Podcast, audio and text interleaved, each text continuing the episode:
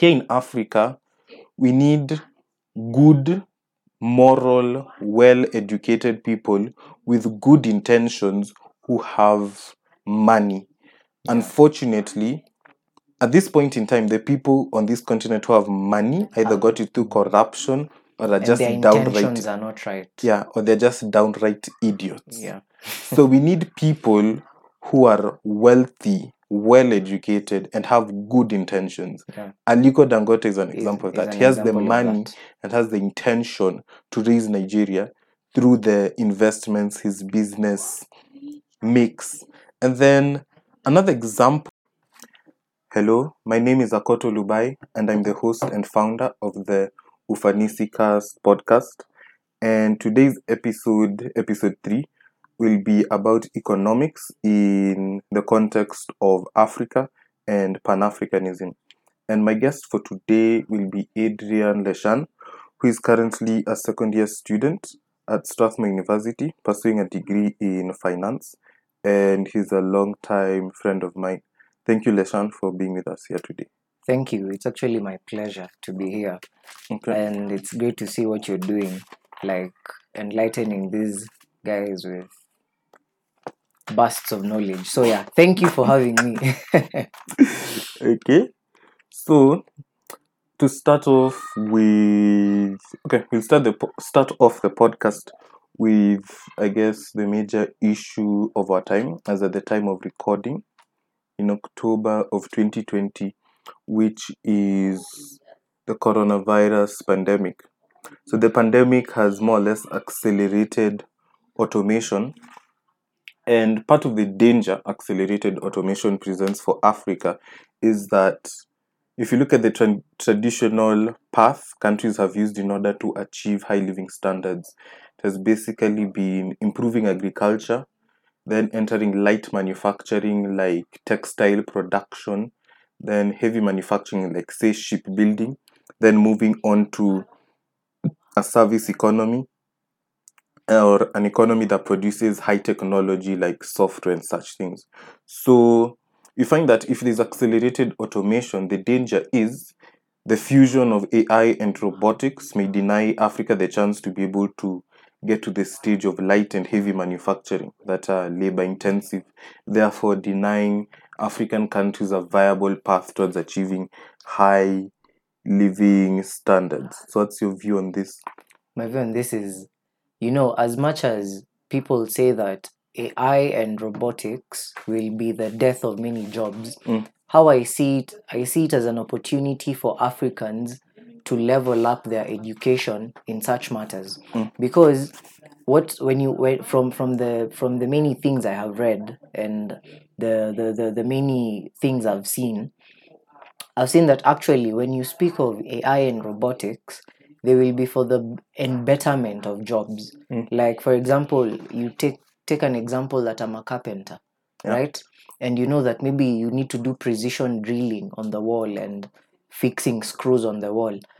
I can you know because now we are moving from a traditional side of things. What I can do is I can be a carpenter, but I'm employing robotics and AI to help me such that I fix the wall, but I'm also showing the robot, okay, this is where I need you to drill, because you know I have the knowledge, the robot is good at precisioning how to fix it, and the AI is what is the brain behind the robot. So when you speak of automation, I feel like it will bring a new wave of learning to Africans, so that we'll be in line with the other first world countries. But taking into consideration our socioeconomic context, first and foremost, education is highly underinvested in this continent. There's a great lack of telecommunications infrastructure, like mobile cell towers or like fiber optic cables. So, and then you find countries like Chad with a literacy rate of 30%. So if many, or a large portion of Africans lack basic traditional literacy, like reading and writing. So can you really, realistically expect them to go from perhaps not knowing how to read and write, only knowing it at a basic level, to now being able to code AI. And also, before we transform our education systems and build up those skills within the population, we need other means of creating wealth and economic activity, which in my view will simply have to be labor intensive. To answer off your first question, I'll put it like this. I like that example that you've cited of Chad. Of course, this is not a wave, it won't take off in all the countries, but if you look at the countries that are already somewhere, take, for example, Egypt, Nigeria, South Africa, they can be the pioneers, such that when they lead the way, other Africans that are in a better off position, slightly below, like Kenya and the likes, they can now take off on that trajectory. Okay. So all I'm saying is it's not gonna take off immediately for all countries, because I was shocked that I went to Nakuru not too long ago, and I was shocked to find that Uber is not in service there. Can you imagine? So, and Nakuru is actually quite a big town. So all I'm saying is it takes time to adopt and to fully move. I'm not saying that Uber won't get there, but it will get there at some point in time. Okay. And on the second issue, I agree with you on moving pole up the chain to do light manufacturing, etc., and heavy labor intensive things, so as to better our economy. I agree with you on that. Okay. And then we see that the next point will be that, African countries, most of them get their wealth from exporting mineral resources, like Nigeria with oil. South Africa exports diamond, platinum and gold, uranium. Madagascar, vanilla. So more or less, we need to restructure our economies and to diversify them. Okay, personally, I think in order to do that, we see Western countries and mainly Western-dominated institutions like the IMF and World Bank sell us this lie, and I call it a lie of free market capitalism. Whereas I think increasingly we Africans view the model used by Asian countries as the best model for development. Basically, it's the same model used by countries like China, South Korea, Japan, Taiwan, Malaysia, Thailand. So more or less what they do is the economic model has two aspects. The first aspect is mercantilism. This is whereby you try to maximize the amount of goods you export while minimizing imports, and state capitalism, whereby parastatals or government-owned companies dominate the economy. So I view that as a more viable model than the lie of free market capitalism. All right. There's something you mentioned at the start about countries in Africa that have minerals. For example, Nigeria, oil, and South Africa with its many minerals. And one thing I've always seen, if we really want to, also another way, I was thinking of it as you were talking, if we really want to improve the African economy, is we have to have more control over those resources ourselves. Because if you take an example of Nigeria, the oil does not really benefit Nigeria as much as it benefits the big Western corporations that are behind it. Nigeria, was it in 2014 or 2016? I'm not too sure, but I'm going to check. They lost over $16 billion. In revenue. And you know what they do? Basically, the payment system is such that maybe if you're the corporation, you come and you dig out the oil, you refine it, then I'm going to take royalties from the oil that you take from us. But you see what they go and do is that they understate their earnings and whatnot. So they might be making big margins on this other end, yet they come and lie to this other side. And you find that the African people, we ourselves, are under benefiting, and the resource is ours. So really, like, we should strive to have better control of those resources. Amma, what do you think about such? Okay.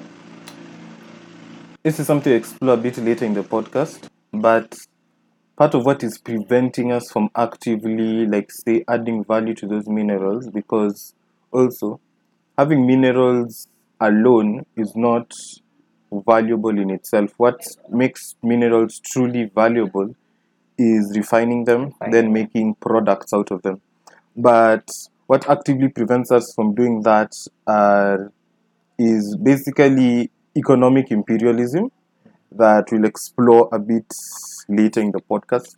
It's a fair point that we need more control, but unless we address the structural issues or that affect us from doing so, then we won't go far, because something we need to consider is that what you're essentially trying to do is to play the game of global capitalism. And global capitalism is a very vicious, highly vicious. I don't think people truly understand just how vicious it is, and highly competitive. And in order to do so, it will require us to unite and basically to gain strength. So I guess this brings me to my next point, like about debt and aid, part of the means of economic imperialism.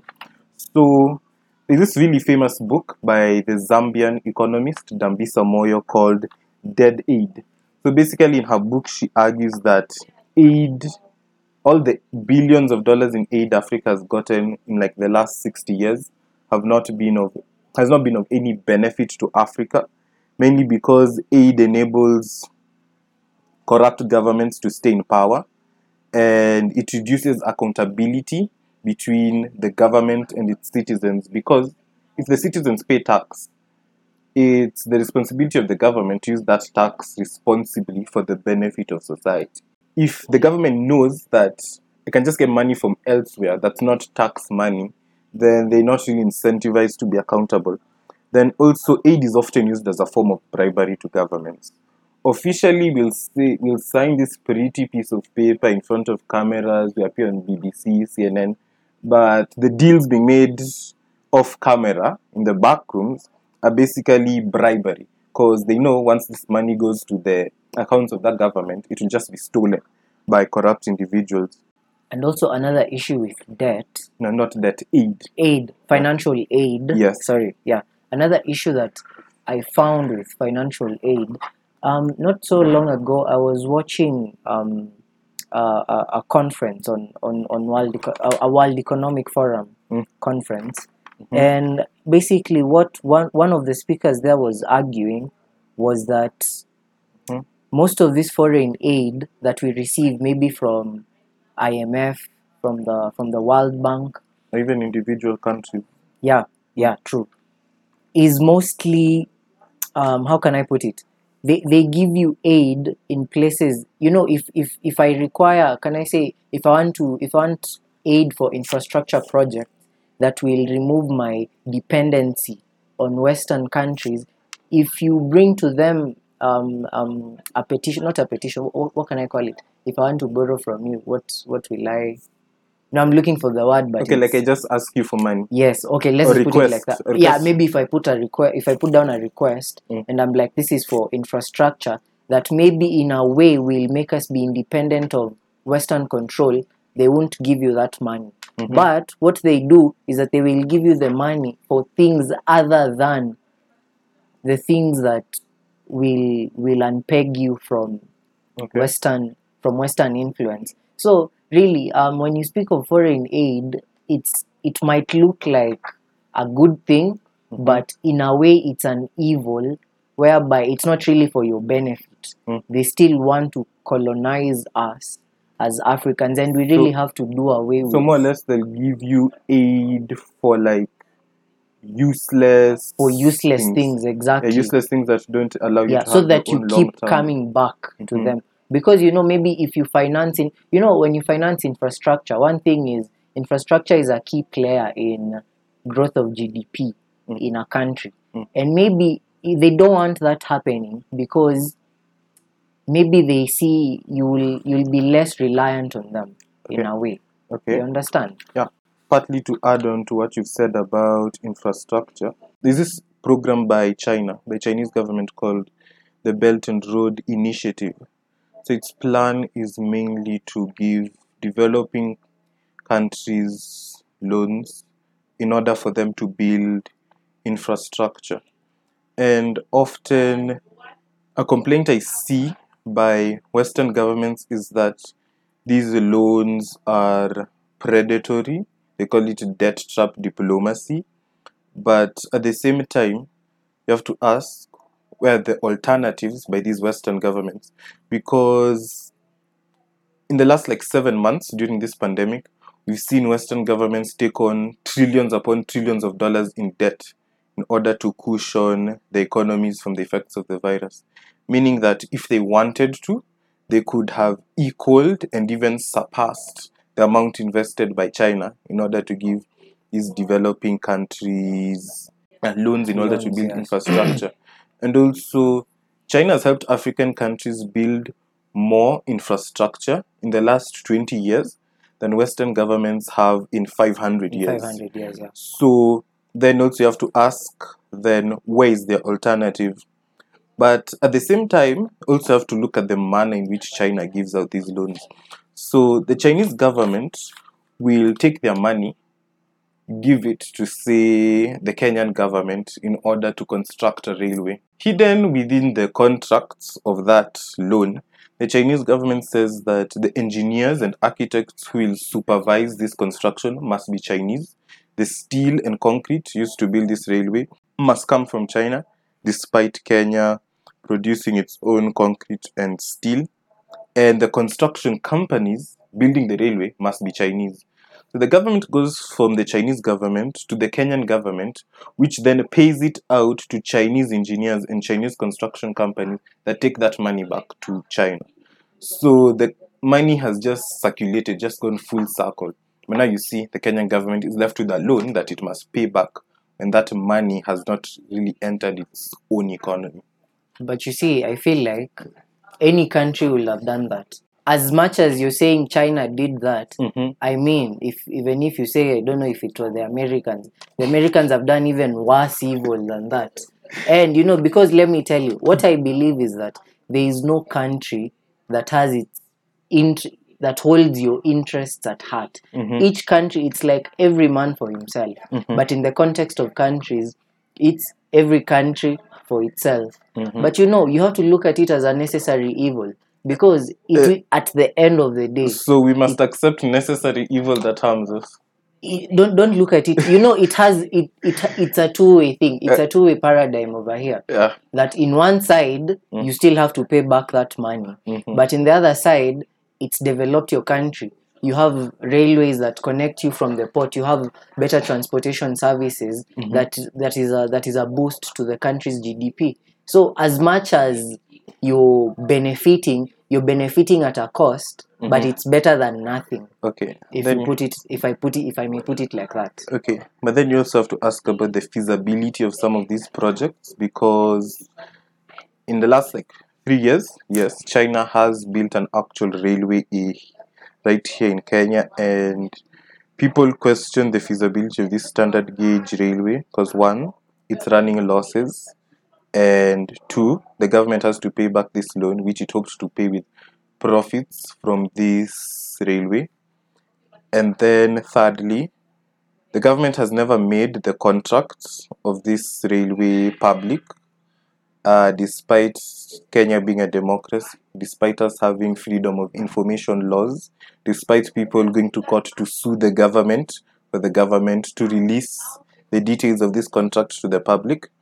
But, okay, here I feel like it's simply the fault of Kenyans because, okay, like you said, every country for itself.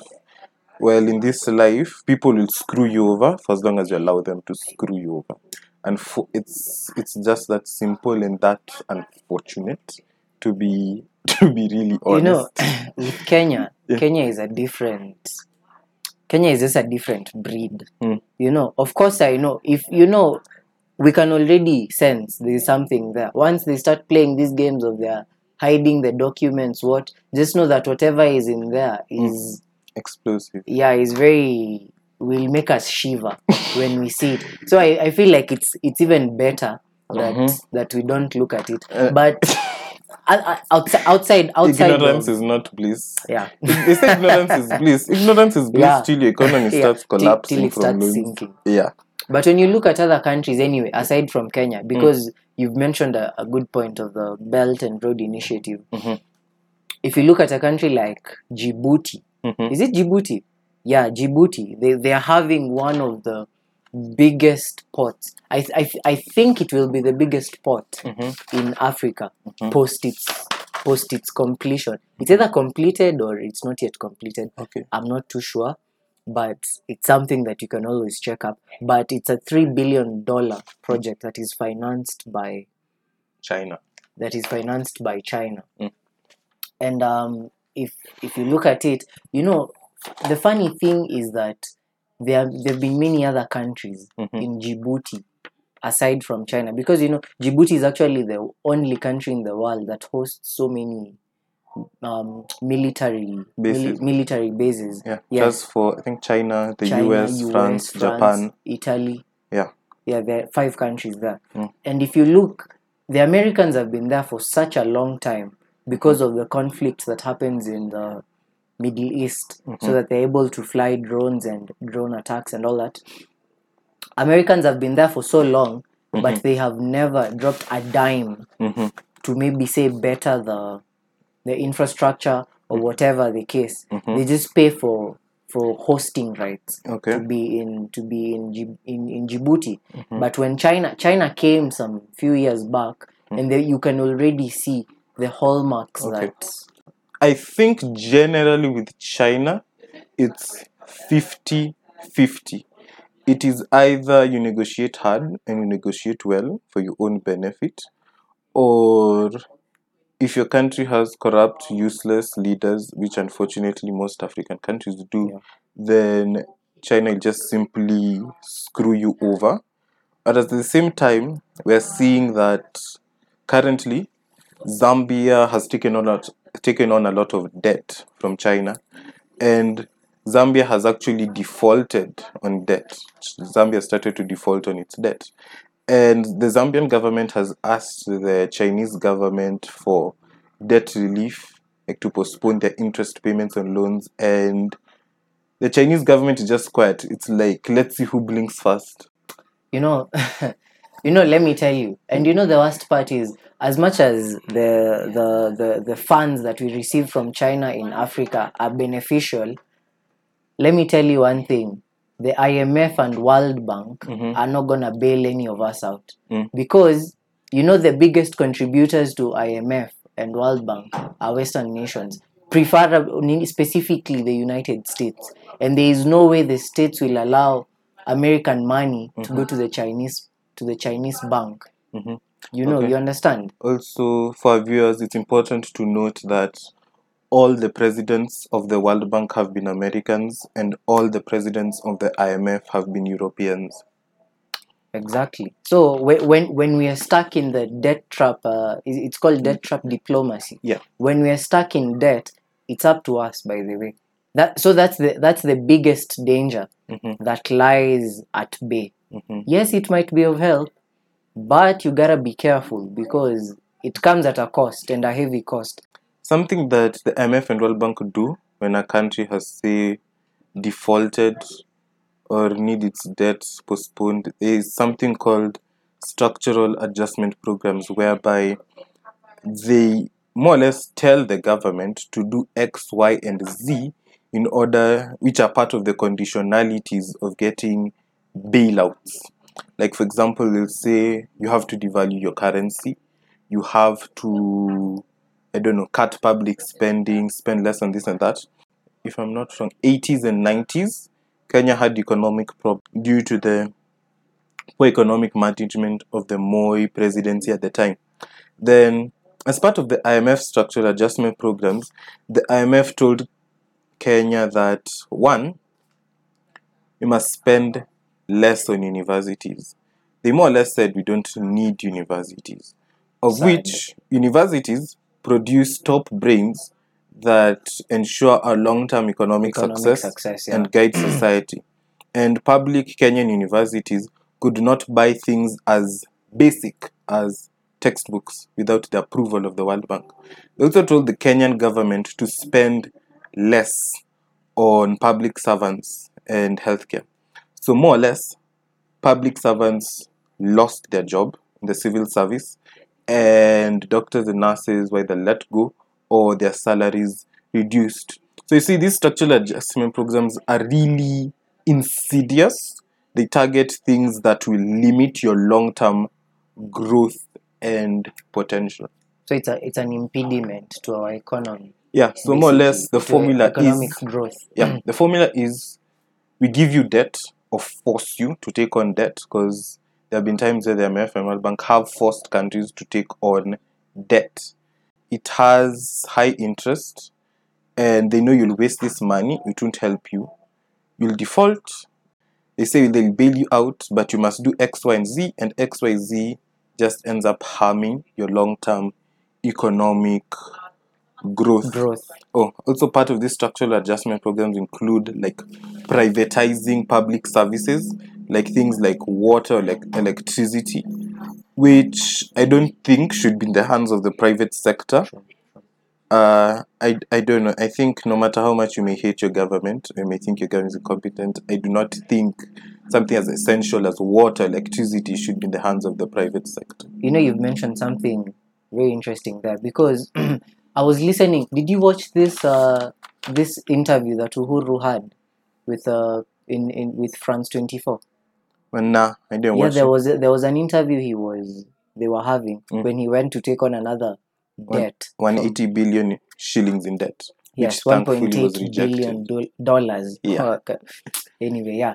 So he was saying that in this contract, can I call it a contract? In this contract, it was gonna be financed by the private sector and not by the government. And you know the danger of having... So it's like the government is taking on public debt, then twists it and says this is a public-private partnership. Yes, yeah. Exactly. And you know the danger of having private sector meddling in things that are for the public good is that the private sector will always want the highest return on investment. And when you're talking of things that are for the public good, you always want something that has the lowest return on investment. So when you're bringing in private sector on things that are gonna benefit your citizens, you might actually be screwing your citizens over big time. Also, Western governments carry out Coca-Cola. If they go to Cameroon, sell to the Cameroonian people, get money from them, and they quote unquote repatriate profits, whether back to America or their favorite tax haven. And then you see that more or less they've taken money out of the Cameroonian economy and taken it to wherever, instead of, say, Coca-Cola keeping it in bank accounts in Cameroon such that banks can then lend out that money, which helps people, or spending it on research and development, more factories or whatever. Economic imperialism through their multinational companies. And these multinational companies are more or less economic Trojan horses. It's like, for example, by doing this thing of quote-unquote repatriating profits, multinational companies more or less mess up the balance of payments of African countries, of coming to do business here and taking money out of the economy and leaving people more impoverished than they were. And they also do like predatory pricing. Yeah, they kill the business that. Yeah, like they undercut prices of local businesses. It's predatory pricing, basically. Yeah, such that local businesses cannot compete against such large companies. Okay, but then another issue I'm seeing with corporations is that They pollute the environment. They come and manufacture in countries that have weaker governments, weaker environmental laws. A good example of this is Royal Dutch Shell that has been polluting the Niger Delta in Nigeria for decades and has more or less not done much about it. But something I'm more concerned about is that earlier this year, Apple, the American electronics company, reached $2 trillion in market valuation. What I find dangerous about this, not Apple specifically, is that now we're entering an age of what maybe we can describe as neo-capitalism, because African economies are weak. We've had to compete against alpha economies like France, like China, like the US, and these alpha economies just keep increasing more and more. If you look at Latin America, there's Mexico, Argentina, Brazil. In Asia, they're also increasing. Look at Indonesia, Malaysia, the Philippines. So African economies are weak. The number of alpha economies just keep increasing. And now, African countries must go toe-to-toe with alpha corporations. In 2019, the GDP of the entire African continent was $2.5 trillion. And a single corporation is worth $2 trillion, nearly the entire economic output of a continent. That is something dangerous. And I don't think we fully understand just how dangerous that is. You know, when I saw that,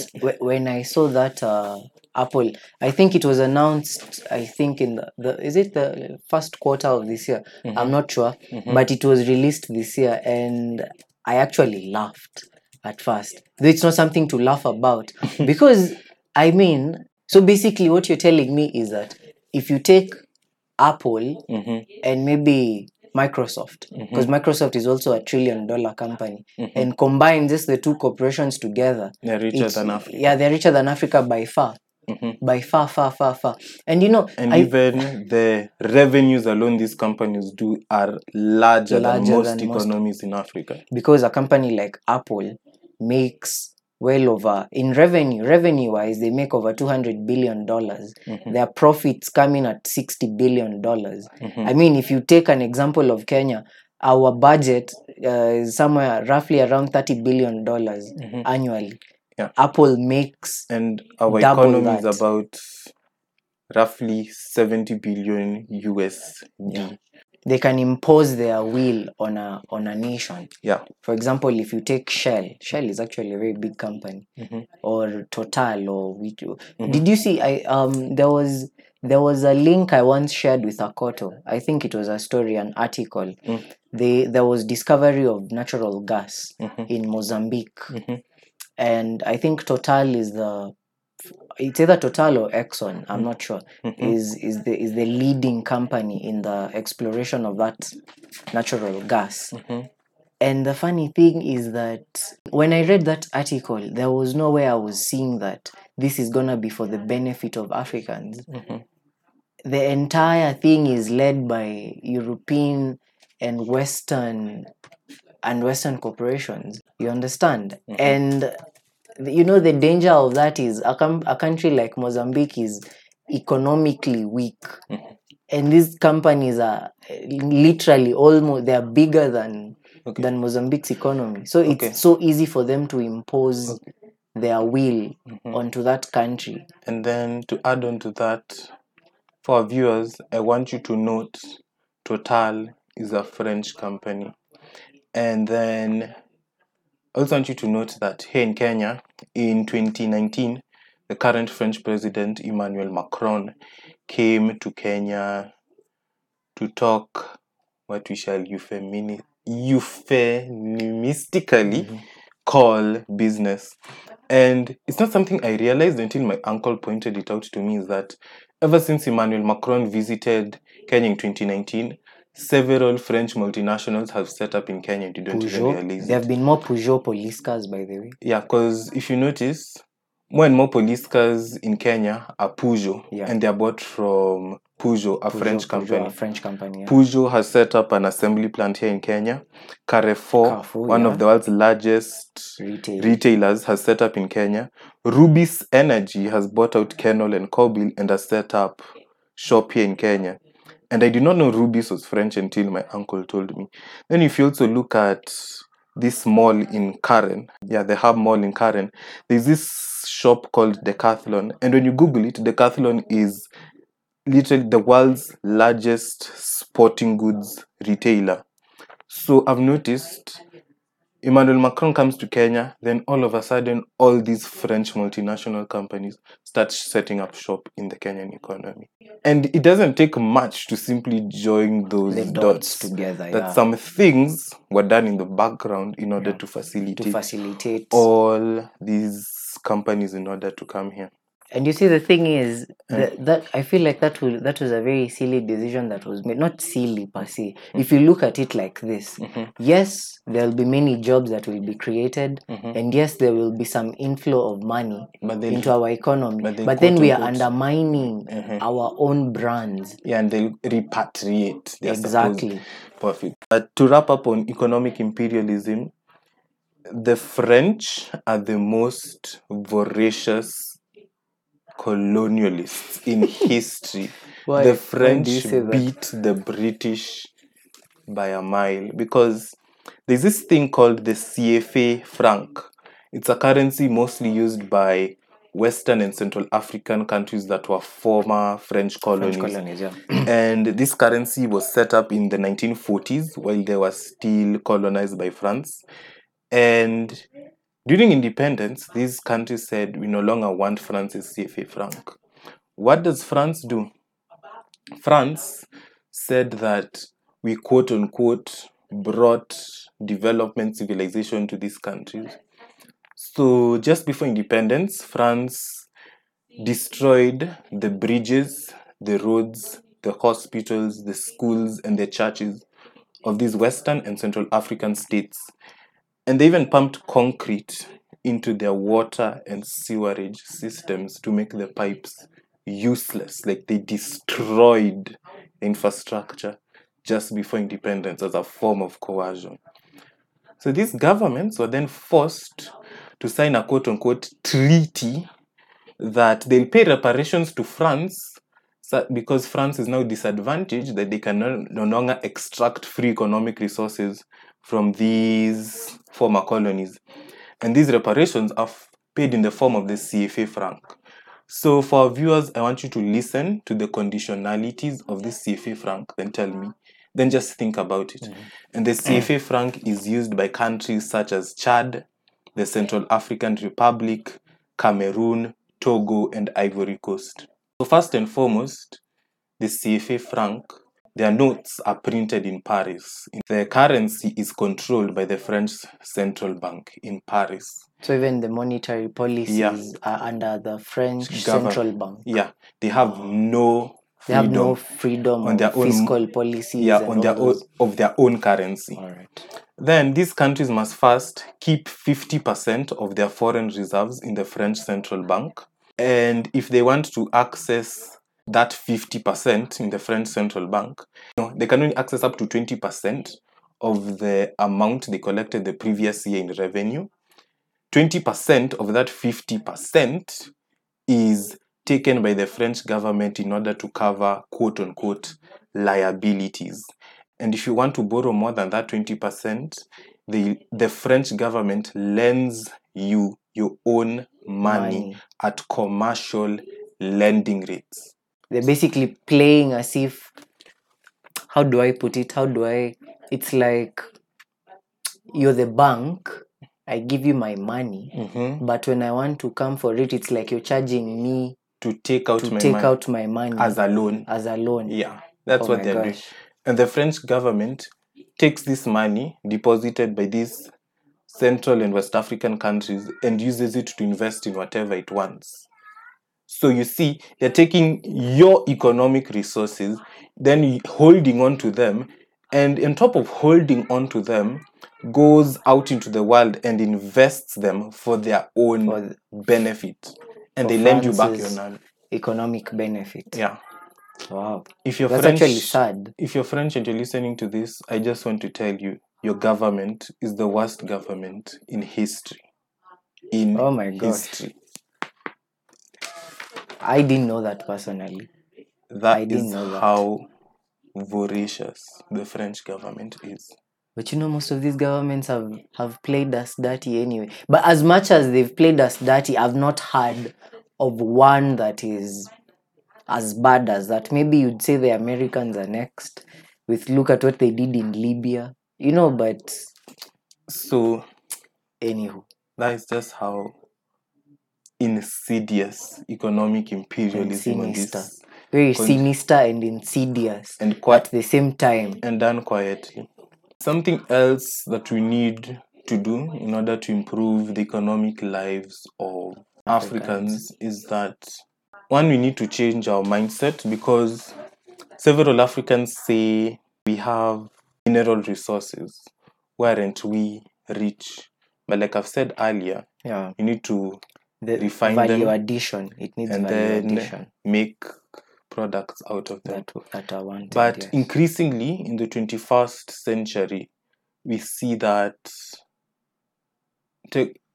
economic prosperity does not come necessarily or exclusively from natural resources, but also mainly from the people, from intellectual property. Because more and more, as the world is propelled by scientific research, innovation, and technology, it is what's in the heads of your people that will help you. Because recently I read this book called Sapiens by Yuval Noah Harari, and he talks about, even if, let's say, we assume China could invade the United States and capture its west coast, in Silicon Valley, China will not find any silicon mines. But the wealth of Silicon Valley comes from the knowledge within the coders and the designers that work within Silicon Valley. The wealth of Hollywood comes from the creativity of the directors, the script writers, the skills of the actors, the actors, sound technicians. So more and more, even if you invade a country, for as long as its wealth is generated from out of the minds of its people, there is not much you can get out of it. You may coerce them, but there is not much. So you're saying that basically we should have more intellectual property rights and laws and policies. Yeah. In order to facilitate that, yes, we first and foremost need better property, stronger property rights, better intellectual property laws. And also, we need to change our mindset that wealth is not just natural resources or land. Because generally throughout Africa, land is a very emotive issue. It's the big sayer in our African context. Yeah. But then I'd say, and because most of our economies are agricultural based, firstly, then secondly, there are lots of historical land injustices where you find presidents simply stole land outright by virtue of being in power, government. And that's why land is such an emotive issue throughout Africa, from here in Kenya to Nigeria, to South Africa, to Zimbabwe. Tanzania. Tanzania. It's all over Africa. It's like a plague. Yeah. So land is a very emotive issue. But then also something I realized when I had a conversation earlier with my uncle is that land is one of the greatest issues in Africa, but one of the greatest assets, in that, look at it this way. Let's take, for example, Kenya. Kenya has about 30% of the Kenyan population lives in urban centers and 70% in rural areas. But then here in Africa, we have this concept that we here in Kenya call ushago, whereby that people historically lived in rural areas that are maybe dominated by one sort of like ethnic group. Then over time, as cities sprang up, that people move from rural areas to the city. But then you see, within the African mindset, I don't say I live in Nairobi. You may say we live in Nairobi. I may say I'm a Nairobian because I've lived in Nairobi my whole life. But in all practicality, we act like we are simply immigrants to this city to live here temporarily, even though you may live here permanently. Because typically around Christmas, we go back to our ushago, which is in these rural areas that historically our parents and of the various ethnic groups they are from came from. Even if our parents, many of us, our parents grew up in rural areas. Some of them grew up here in the city, like in Nairobi. Like my mom grew up here in Nairobi. But you see her parents, my grandparents, grew up in Oshago. Such that now, even if you see like during the pandemic, people have lost their jobs. If it's hard to live in the city, I go to Shags. And you see in Shags, I own the land. I own the house in which I live there. And I probably have enough land left over to grow most of my food, such that now that protects me.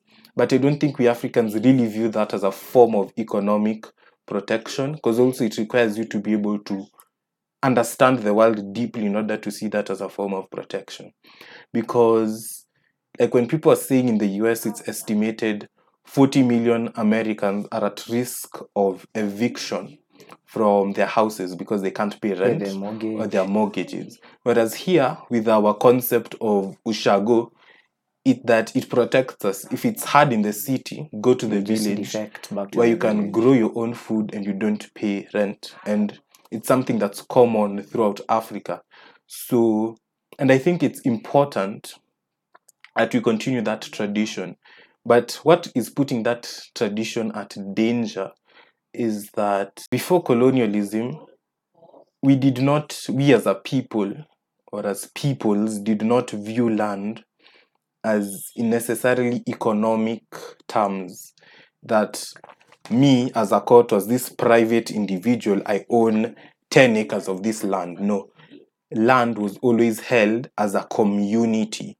You may say this farm belongs to John. Usually it was a man because most of our societies are patriarchal. Yeah. But this man does not own it as an individual. He only owns it in trust on behalf of his family or his community. So now as land prices go up, because that's just simply the nature of capitalism, more and more people want to sell off their land. And you see, in selling it off, they're selling off their security, that economic security provided by owning my own land. Whereas if you see in developed countries, most of them do not necessarily own land. Like, I may own an apartment in the middle of Amsterdam or something, but I don't own like a separate house somewhere else. In the developed world, that's the preserve of the rich. Whereas here, owning two homes is something pretty common. Even for the normal person. Yeah, I own a home in the city, whether I've bought it or rent it. And then I have a second home, like in my rural shags. So I think it's important that we preserve that aspect of our culture, because then it protects us economically. You really expounded on that. I've always thought of it, but I never really gave deep thought into it. But now when you put it in that light, it actually makes much more sense. Yeah, it makes much more sense. And then another issue is that we may not view this as wealth because we've been taught to think in terms of the West.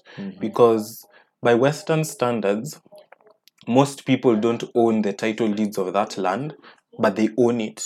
If you ask their neighbors who lives there, they'll say, Flani na Flani lives there. And just because we do not own title deeds to those houses, because we do not have zip codes or post office boxes to identify this specific house in this specific place, and we did not buy that land with our own cash necessarily or in using mortgages, you see, by Western standards, that's not considered traditional ownership, when the truth is we own that land and we live there and we prosper there and we use it for our own benefit. Yeah. You know something also, now that you're on the point of wealth, as a people. Yeah. I was reading an article on Forbes. Just when Bezos surpassed the $150 billion mark in his net worth. Yeah. And I read something quite interesting that the author wrote. Mm-hmm. The author was saying that in this day and age, the best store for wealth as an individual is start a company, a relevant company, maybe say a service that is actually needed in the present day and age. It doesn't even have to be in the present day and age, because if you're ahead of the curve, you can tell what will be needed in 5 years, in 4 years. Start that, let it amass the valuation and all that, and let that be the store of wealth for you. Because the author was saying that in today's world, your stocks are gonna be the best store of wealth for you. Okay. And I feel I'd like to counter-argue that. Why? You're thinking like a Westerner. Look at our socioeconomic context. Exactly. No, but the thing is, you're trying to look at it as... Because we're not going to stay here forever. Yeah. Right? Eventually, at some point, we will grow. Mm-hmm. Right? And also the fact that our stock exchanges are not as big as the New York Stock Exchange or the Beijing and all that. I still feel like we can still have people, doesn't have to be everyone, but a few African people spearheading this that will bring back investment. But because if you start maybe, a knockoff of Uber, and it actually hits, it becomes properly big. A native version. Yeah, but a native version. Yeah. Maybe you say you end up enlisting it in the New York Stock Exchange or doing a SPAC. But at the end of the day, whatever money that you will get for taking the company public and all that, you reinvest it back to your country. Yeah. It might be a store of wealth for you. Maybe you'll have a net worth of say $10 billion or whatever the amount. I'm just giving rough figures. But whatever money you have, whatever money you get, you reinvest it back into your country. I feel like that will be a very big step to economic advancement in a way. Okay. How do you see it? Because it's just a thought that came in mind as we were just talking. Okay, I think the countries in this continent is hard because of mismanagement of economies, because of corruption. Corruption is something I'll come to a bit later, and various other things. But you see, what gives me hope, there are people on this continent who have become dollar millionaires by doing legitimate business. If you look at Aliko Dangote, of Nigeria, and his company Dangote Industry. Dangote Group. Yeah. He makes cement, he sells sugar, sells wheat, fertilizers, petrochemicals. Yeah, that wheat, he makes it into pasta cells. And now the Dangote Group, as a private company, is building, I think, one of the largest oil refineries on this continent. Refinery. Yeah, because currently Nigeria exports its crude oil. It's refined elsewhere, probably the UK or the Netherlands, in Rotterdam. That's where they lose the money. Yeah, then they simply re-import their own oil now as finished petroleum products. But instead of that, Aliko Dangote is building an oil refinery in Nigeria. Okay, some people say that Dangote only got rich because he's close to those in power. And Dangote has a net worth of... Arguably, yes. But I say, if being close to those in government was what was necessary for Dangote to build himself, then so be it. You just simply have to be pragmatic and practical. I'd want the listeners to know that we can look at Kenyan Indians right here in Kenya. Vimansha. If you listen to the first episode, What is Pan-Africanism? You'll be aware that we talked about what Africans, non-indigenous Africans.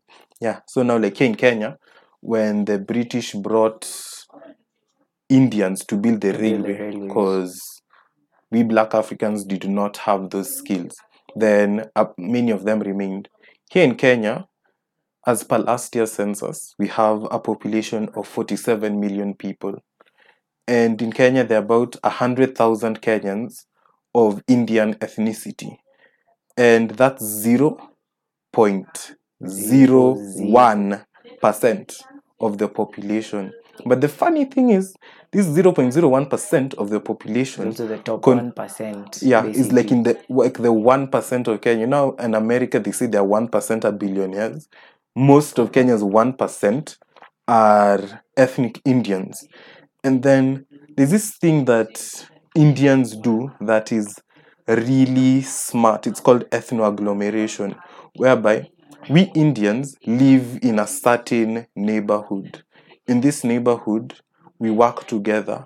We send our children to school together. They know each other. And because in the Indian community, arranged marriages are something pretty normal. So people arrange marriages, and this helps their business interests as well. Then also, they teach their children business. Because you see, if let's say, to use a stereotypical name, Patel owns, let's say, a garage. And by the way, these garages you see in industrial area in town that look dingy and filthy, that's where the real economy is. Cash. Yeah. All these glitzy skyscrapers you see in Nairobi, these are ni kukuficha macho, like that's not where the money is made. In this country, the money is made out there in the dust. Outside the city, that's where the real big money is made. Nobody will ever tell you that. They'll tell you go to school, get a degree, get a job. Money is made in the dust. And you see, Patel grows up going with his father to his, garage. Yeah, to his garage. He goes with him there every weekend, every holiday. He goes there, sees how his father interacts with employees, see how it's managed, sees his father go through the financial accounts, etc., etc. His father will tell him some things explicitly, some things he'll observe, internalize, and would have learned them. So like that. And Patel goes off to study, let's say, business, or goes and studies engineering. Then he brings that academic knowledge he's learned in university, plus the practical knowledge of being involved in the family business for years, brings it back. Then he incorporates into the family business, and it grows. And he does the same thing with his own son, and the family business is kept in within the family. And then I've also said that in this country, in Kenya, money is made in the dust. There was this time whereby my uncle had bought a farm in Kisaju along Mombasa Road. So now he was just fencing it. So now as we were going there, it was me, my uncle, and one of my cousins. Then my uncle pointed it out to me that now there was this earth mover they were using to build the wall. He was like, to buy this earth mover, you can buy it secondhand for 7 million from Italy. Then the standard price of renting it out is 4,600 an hour. Whereas if you secure a contract with many of these Chinese companies here in Kenya, you'll typically rent it out for 4,200 an hour. So if you sit down and you do the math, whereby you rent out this earth mover for 4,600 an hour, let's say on average you rent it out for 10 hours a day, 6 days a week, and then in 4 weeks in a month, that's 1.1 million from a single earth mover. And that's in a month? Yeah, that's in a month, from one earth mover. And then one of the guys my uncle was renting the earth mover from came. And then my cousin just whispered to me, you see this guy who are renting the earth mover from, he has like 7 of these machines, and this guy is a millionaire. Like after that math was explained to me, you know this guy is a millionaire, but he doesn't look like it. Just one jeans, a t-shirt, some ugly sport shoes, and he's driving a Toyota Isis. And this guy has serious money, but he doesn't look like it. So that's also another way in which money is made in the dust, but nobody will tell you that the big bucks are made in the dust. It's like money in housing is in affordable housing, not your fancy not the fancy big apartments. Yeah, because we keep seeing like these high-end apartments being sold by companies like Haas Consult, but the real money is in Eastlands, the places that have those housing complexes. Yeah, like I'll put the link to this article in the description of the podcast, whereby there's a woman who earns 3 million a month from renting out mabati shacks in slums. Think about it. She's a monopoly, right? I don't know. For you to make 3 million out of mabati shacks, you must really be owning many of them. But that just demonstrates that. I also think for Africans, you have to stop thinking in terms of the formal economy. Until we reach a point where most of our economies are formal, the real money is made down there in the informal economy. Yeah. And that's not something you can read from a library or they'll teach you at school, but the real money is made in the informal economy down there, what here we'd call the Kadogo economy. That's where the real money is made. Yep. And you know, it's actually an interesting thing that you've brought up, how that guy that you met when you went to the earth mover guy, how he was simply dressed as just a casual guy. Yeah. You know, one thing, I've interacted with a couple of friends, acquaintances. Yeah. And one thing I see is that our young people don't really have that concept of the value of money in their heads. Because you meet somebody, you know, you can just give them even a hypothetical situation, like if you got this amount, what will you do? Hey, he knows you, I'm going to buy a Rolls Royce and all that. They're all Rolls about Royce on that. Our porthole roads. Exactly. You know, it's actually funny. It's ironical. And when you listen, you're like, are you sure? Like, are you sure of what you're saying? Yeah. Because I feel like the Western type of life that you see on music videos, I don't know, guys are wearing iced chains and all that, has really painted a facade in even our African children. Like to a point, the way they think is that I have to be seen moving the high-rolling life. You know, I have to be seen here, dressed like this, doing this. Yeah. And you find in a way that if you start a business and it's earning you money, but as long as you have that mentality, you'll always find that you're depleting your money faster than it comes for you to try and prove a point. The unfortunate thing is that many people in this country are poor, but there's also people with massive amounts of wealth. It's like, for example, the Business Daily published this article. The central bank released this report that since March, at the start of the pandemic, wealthy Kenyans have converted about 83 billion shillings in their personal accounts into dollars to preserve the value of their money. Then I'll try and look for this article and link it as well, whereby the Business Daily again went to banks and asked them, how many accounts do you have that have 100 million in cash, individual accounts? And about 10,000 people in this country have about 100 million in cold, hard cash just sitting in their bank accounts.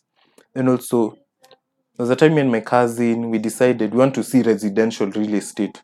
So we just drove around here in Kileleshwa, in Nairobi.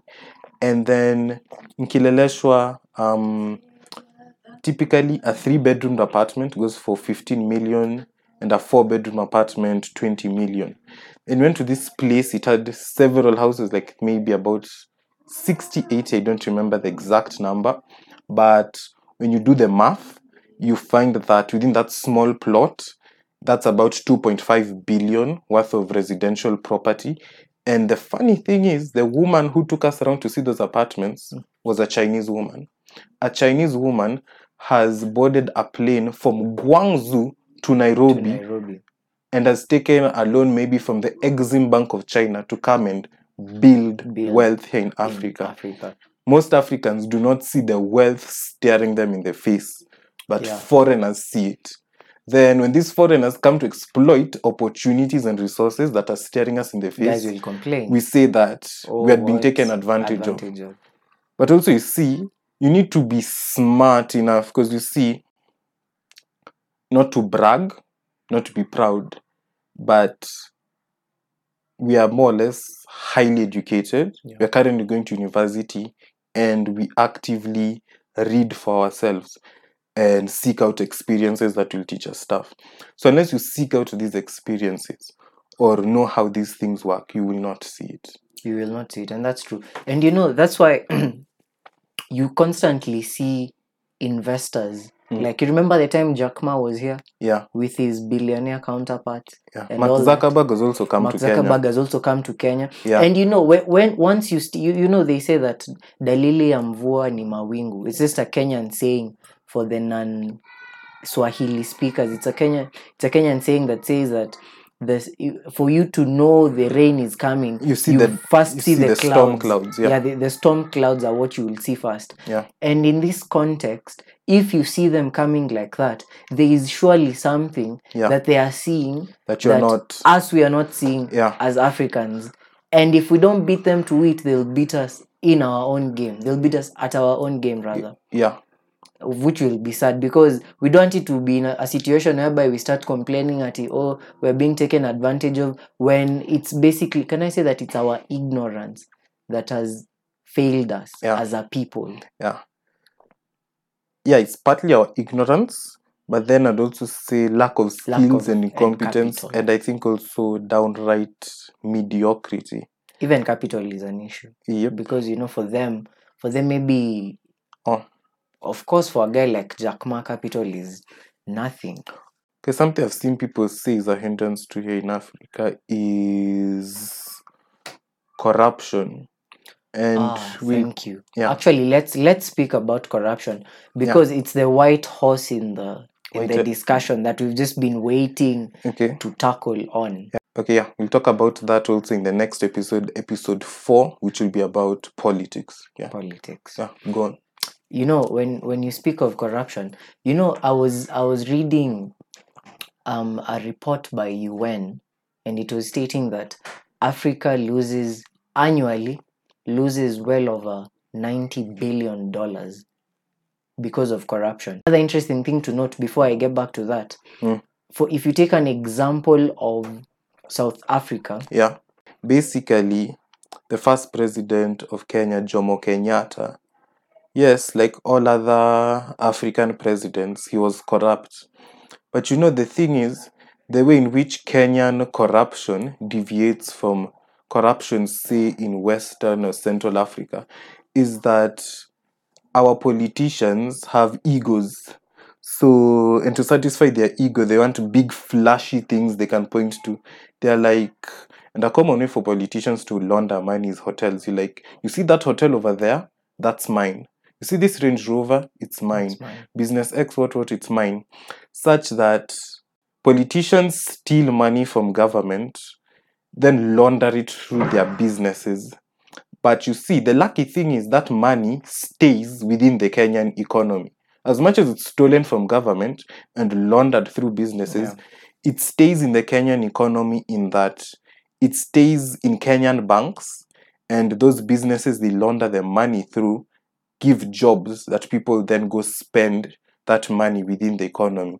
And like, say, if you look at the Central African Republic, their politicians steal that money, then take it to Panama. Yeah, you take it to tax havens in Panama, the Cayman Islands, secret bank accounts in Switzerland, theft in Kenya, where money is stolen, but it stays within the Kenyan economy. And that's why Kenya is one of the most advanced African countries, though if you compare to other countries, we are far behind. Yeah, we're far behind. But that's why Kenya as a country keeps inching forward, unlike most other African countries that just stay behind or just completely like in a downward spiral of chaos.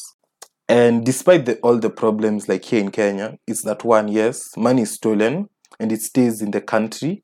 You also have, I think, compared to the region, relative political stability.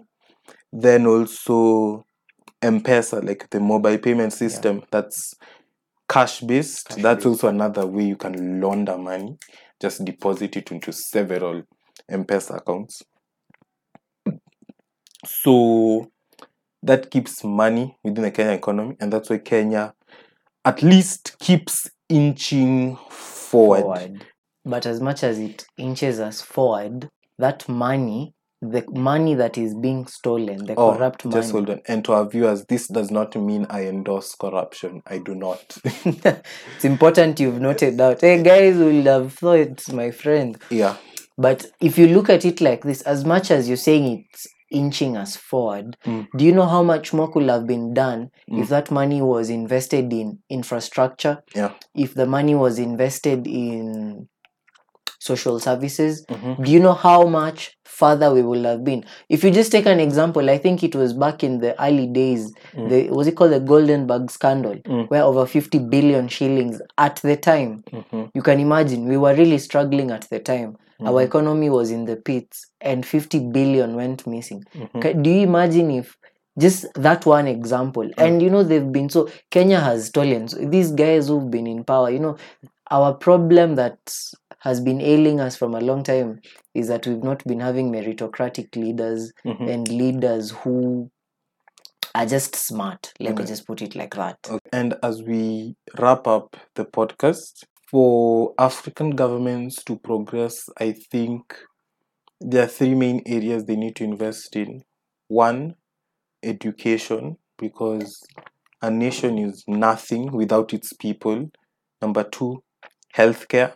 Number three, I'd say infrastructure. But the issue of infrastructure is that most Africans think infrastructure must be a road, must be a bridge, it must be something you can see, you can walk on, you can drive on, or in rural areas that have tarmac roads where there are not much cars, it's asphalt that gets hot at midday and that you put your maize on to dry because it just stays hot. And infrastructure can be, I think, what you can call, less things that are less visible. It's like, for example, even in my shags, it's a really rural area in Mount Longonot near the Ugandan border. There's 4G internet. Mount Elgon. Yeah. Oh, yeah, Mount Elgon. And something like just not having streets that flood when it rains, that's still infrastructure. Having reliable water and electricity supply is still infrastructure. Sanitation. Yeah, water and sanitation. So we have to stop this mentality. Infrastructure must be this huge, shiny, beautiful road, railway, and then someone will then come and cut a ribbon. It makes zero sense. Yeah. And then also these infrastructure projects have to be thought out and be economically viable. They must be strategic. Yeah, they must have a strategic.